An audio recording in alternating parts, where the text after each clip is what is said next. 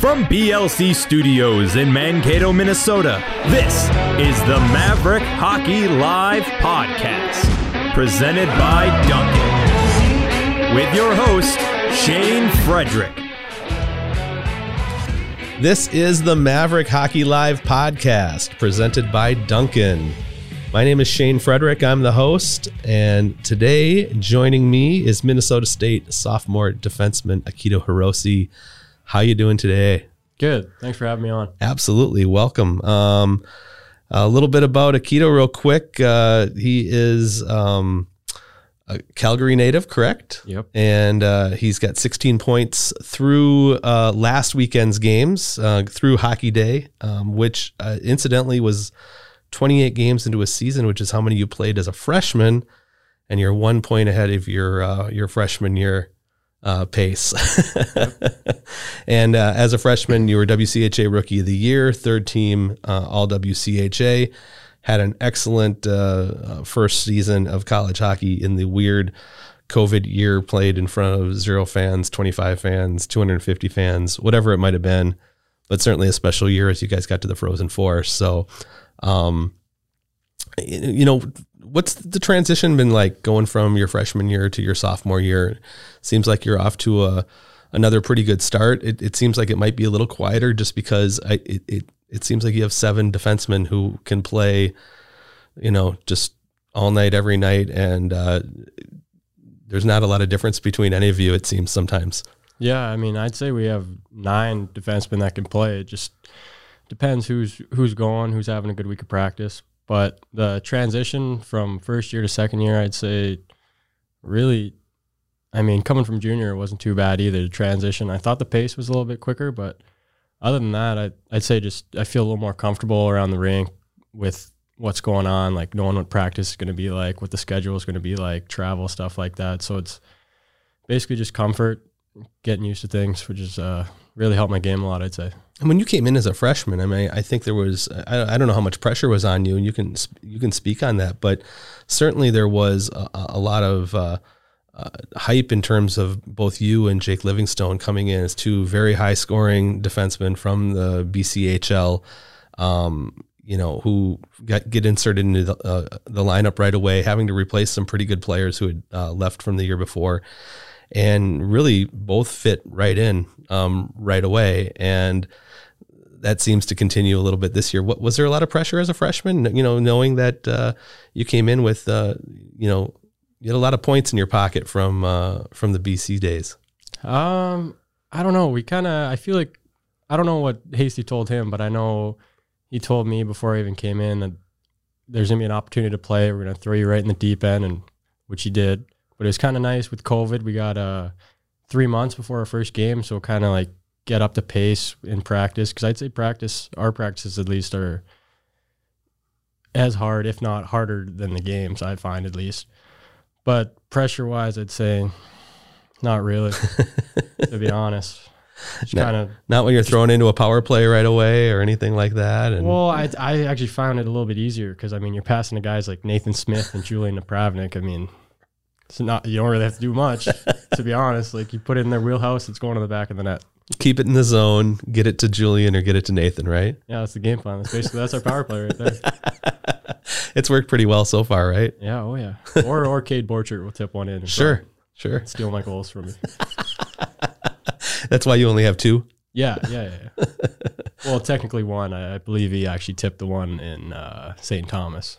Oh, is that right? So he'll probably get credit. Has that, that gotten? That hasn't gotten changed yet. On no, the... not yet. We'll see what happens though. We'll see what happens. At some point, it just becomes prideful. You don't need the goals, right? Just more assists. Just keep racking them up, right? Yeah, I mean, I don't know. I guess makes the guys like me more, maybe. at least Jules, I know I give him a couple on that right side there, so I know he's a big fan of me at least. And he's going to hold on to the puck for a while too after you give it to him, right? So that kind of almost guarantees that, that at least you'll get that second assist if he's going to finally dish it. Yeah, and if he passes to me, then I'll just pass it over to Smitty, and Smitty will score. it's a simple game plan. Uh, you know, if uh, if anybody's listening, that just just try to stop it. Right, everybody knows what's coming, but uh, just a matter of trying to stop it. Yeah, well, we'll see if someone can. Um, you know, last year you mentioned, you know, just you know, getting getting used to things with with the COVID year, and I, have asked a lot of guys like uh, uh, about that this this year, and um, you know, playing in front of the crowds, playing in front of the Mankato crowds. Uh, I don't know if you when you took a visit here uh, previously, you know, what the crowd was like, and then you're playing in front of an empty building, and then you finally get to play uh, in in front of a big crowd. you know, what was that like? Uh, you know, right away at the beginning of the season to to kind of get that real sense of college hockey that you might not have gotten quite the same last year. Uh, it was absolutely unbelievable. Uh, coming from Salmon Arm, I think we had about max 1,500 fans probably.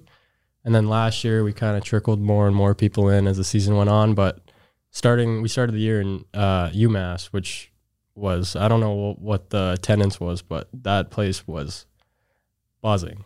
Yeah, like like I've never seen before. So that really gave me a good experience of what college hockey is actually supposed to be like. And then coming back to Mankato and experiencing our building, our fans, how we actually do any, do stuff was incredible.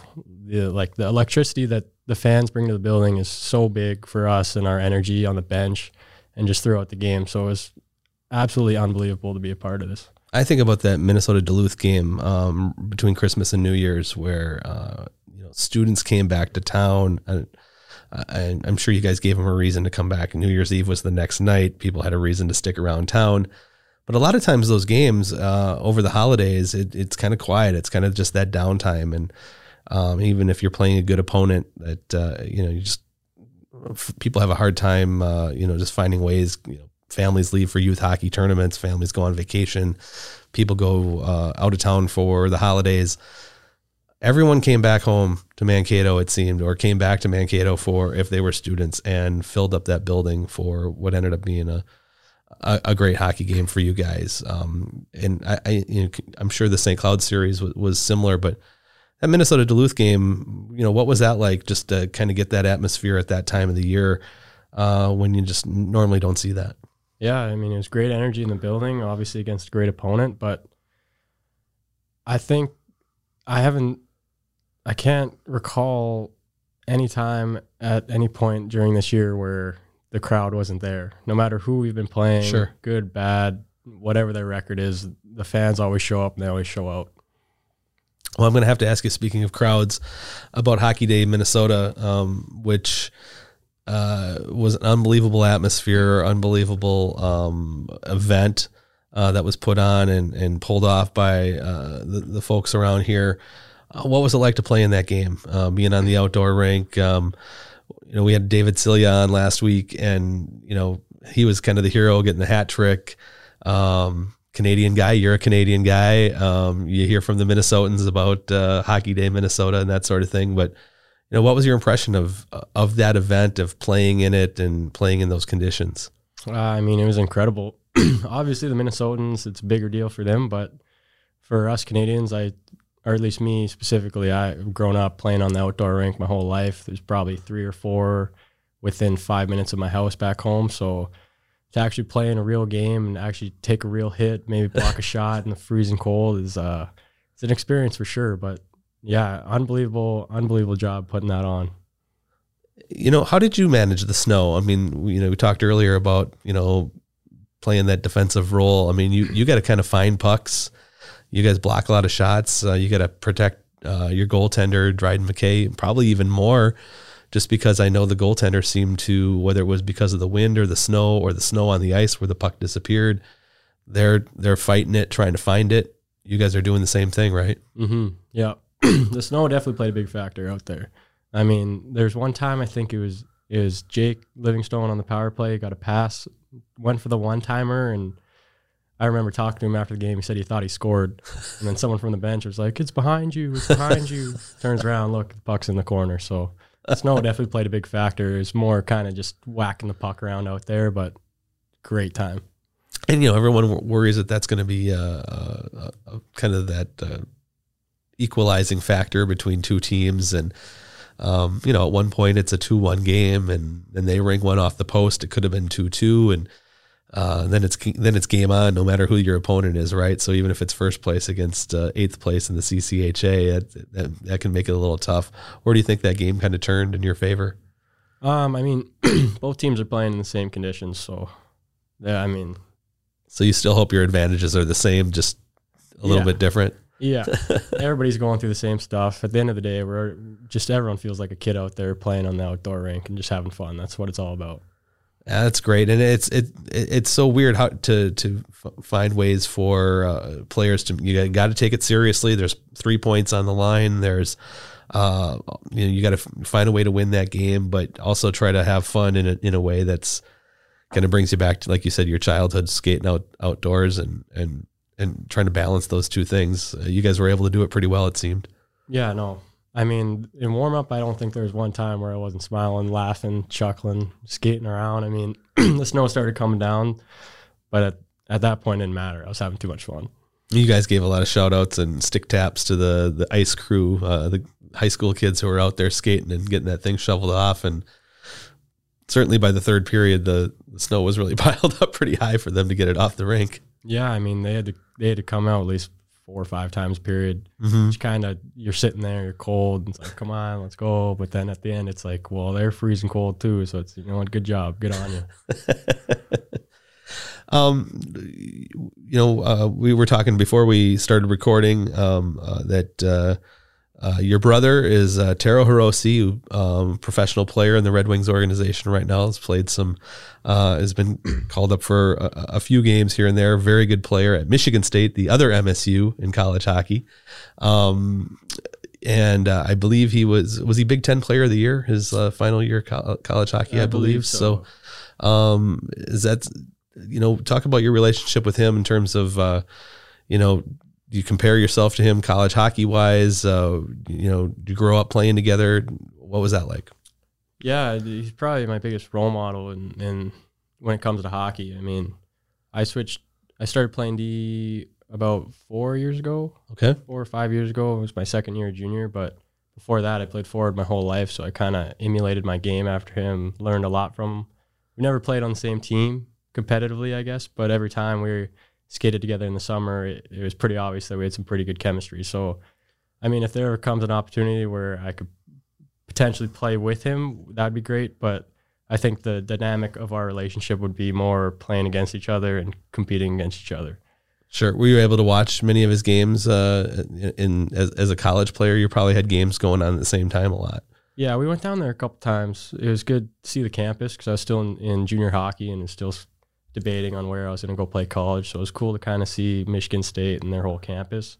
And then we actually got to go to New York to watch his first uh, NHL game at MSG. So that was that was an un- unreal experience. oh that's uh, that that would be very cool Yeah, no, that place that place is something else. MSG is is a great place to play. That's the mecca, right? It's the sports. Uh, if- anybody who plays uh, a sport, that's where they want to play somehow. I know there'd been, a, I think there was a uh, a college hockey game there a couple years ago. I think was it North Dakota maybe was involved, and yeah, that would have been, yeah, it'd probably be a good thing for you guys to to get in on.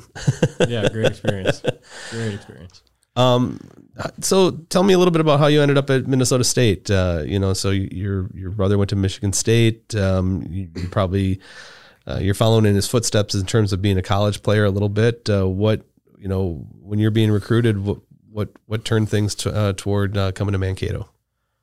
Um, well, the trainer I had in Salmon Arm used it was Brett Knowles, and he put, he was a former Mankato alumni. Sure. So he kind of put, I believe it was Darren Blue onto me, Okay, and then a couple months later, Todd Knott came out, watched. We I started talking to them. They flew me down, saw the place, saw the campus, the rink. I knew a lot about the culture here, and they just kept winning every year. Kept checking the rankings, number one, number two, number three. They're in the top five every year. So, I believe the winning culture was probably the biggest thing. Just the whole culture, and the I mean the coaching staff. You can't stay, say enough about the coaching staff. Mike Hastings, obviously one of the greatest college hockey coaches. And then you look at just the team they already had here, especially with Dryden McKay. I mean, as a D man, I feel like a lot of D man have a have a special relationship with their goalie, mm-hmm. and it, just watching that guy, I mean, I'm speechless. Like I can't even put my thoughts together talking about that guy. But yeah, that was probably the biggest factor is the culture. It's interesting, and and you know you, and like you said, you you you'd seen a, a Big Ten campus, you'd seen other uh, places, I'm sure, in, in the recruiting process, um, and uh, it, it's interesting as a person who covered this program for 20 years to see how it kind of where it's put itself as a program, uh, and a lot of credit to Mike Hastings for what he's done and and putting it there where um, where it's become that kind of factor where everyone kind of knows you know about the Mavericks now. Yeah, no, definitely a team on the rise, and I mean, I guess right now we're at the top, I'd say, but um, not a lot of teams talk to me actually. Now that you bring it up, Okay, so I was kind of a little bit of a dime in the rough, I'd say, and they kind of just saw something in me, and the rest is history. the the rest is history. Was your brother a, a drafted player? No, No. Okay, so he came out. He was a free agent uh, out of college, and which is a big factor too. I mean, that's something that uh, you know Minnesota State has produced uh, a lot of those type of players too. They come in a little older, obviously, like like like yourself, and uh, come in and, and and make a name for themselves. And um, everyone in town, you know, worries and hopes everyone sticks around Mhm. as long as possible. Yeah, another thing was I saw the the great D that have came out of Mankato. You start with Dan, Daniel Brickley. I mean, before his time, Casey Nelson, and then most recently Connor Mackey, hmm and hopefully up next Jack McNeely, my D partner, my guy. But yeah, just the development on the defensive side of the puck and just the overall game development system that they do with their defensemen was a big factor as well. How how do you feel like you've developed in in, in that time and under in that system? Well, I, I think I always had, because playing forward my whole life, I've always had the offensive instincts. I think it was more the defensive side, Mhm. defensive positioning, which I think uh, Hasty has done a great job just teaching me about my stick, teaching me about where my body position needs to be. And that's that's just made a big change in my game. and you know, and I, I think you're starting your your offensive skills are starting to rub off on your D partner a little bit. What with what Jack's done the last few games, uh, you know, making making some plays. Uh, you know, a couple deeks the other night uh, Yeah, yeah. with a little dish off to to to Nathan Smith for that goal and. Uh, getting another goal at, on hockey day. I mean, uh, or uh, on that weekend, and um, yeah, and and being, I think he was defensive player of the week uh, a- after the hockey day weekend. So Yeah, I think he's always had it. And I actually think that's his first uh, Defenseman of the Week award. So that's good on him. Well, you know, he's just one of those. Uh, you know, they always say, you know, uh, the defensemen they they only get the awards when they score a lot of points. It Yeah. seems so. Probably unfair since that's uh, not exactly uh, what the position is titled. But you know, uh, Yeah. Jack's been patient for now. Uh, you know, four and a half years. hmm I don't think he gets enough credit for how good he is. Yeah, I think I, I called him earlier this year. Uh, this- there was a question on Twitter about who the most underrated players on uh, on each team were of the of the people who covered different teams, and I, I mentioned Jack McNeely. I just think that you know for a fifth year guy to come back and, and be kind of just that steady steady guy in the back and and just a you know a good guy who I think the the team seems to respect a lot too. Yeah, great leader as well. You can learn a lot from him. So when he's when he's uh, gone after you know being here as many as long as he has, unless he's got eligibility left somehow. You never know, right? You never know. No, but he's been my uh, he's been uh, playing with him for two years now. It's been like he's been my rock kind of stable guy back there, and just playing with a guy for more than one year, you get to know, build some chemistry, know where he's going to be, stuff like that. Yeah, that's uh, that's pretty fun. You you, you know, and you got to be careful now. He's going to end up with more goals than you. Ah, I hope not. we'll see. No, I told him. I told him I'm transitioning my game. I'm gonna start being a goal scorer now. So watch out for that. Yeah, because he's not shooting the puck looking for tips quite like you are, and or hoping something gets through, right? So Yeah, no, I, I guess I just got to start passing, passing to him more. Actually, after his his uh, one against Ferris State, where he went end to end there Mhm. and fed it back door to Smitty, comes back to the bench. He, he's a humble guy, so he's trying to be all humble, not crack a smile, nothing. And then finally, he looks at me and he goes, "Finally, you give me a hinge pass." so I'm, I'm thinking in my head, I'm trying not to laugh. I'm like, "All right, let's start giving this guy some passes, see what he's gonna do."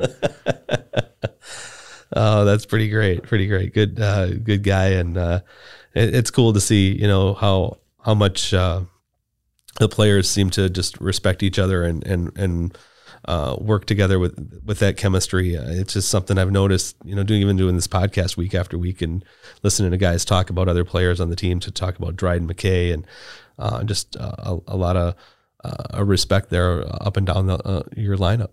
Yeah, up and down the lineup. I think there's no no one guy on the team that I could say something bad about. I think we're a great great team. We mesh well together. Great relationships on and off the ice. So, I mean, we're a real tight knit group. Sounds good. Well, hey, um, I really appreciate you joining us. Before we go, I have to mention. Um, I know you guys are a, a strong team, but I got to um, mention that uh, you have two Hobey Baker candidates, uh, and there's a fan vote going on right now. So Nathan Smith and Dryden McKay are both on the Hobey watch list. So if you uh, anyone wants to go vote, you can go to msumavericks.com slash Hobey, H O B E Y, and uh, check that out and uh, give them a, a, little bit of a fan vote. It's a small percentage, but uh, gets people excited. and um, you can also, uh, I don't know how long this is going on, but uh, if it's continuing, msumavericks.com slash HDM jerseys, you can um, go to the auction for the jerseys that the players wore on Hockey Day, which were outstanding. Yeah, unbelievable. So, um, you know, look for that number two, Akito Hirose, and uh, put your bid in. Thanks so much for joining again. Um, appreciate you jo- coming on. This has been the Maverick Hockey Live podcast presented by Duncan. He's Akito Hirose. I'm Shane Frederick. We'll see you next time.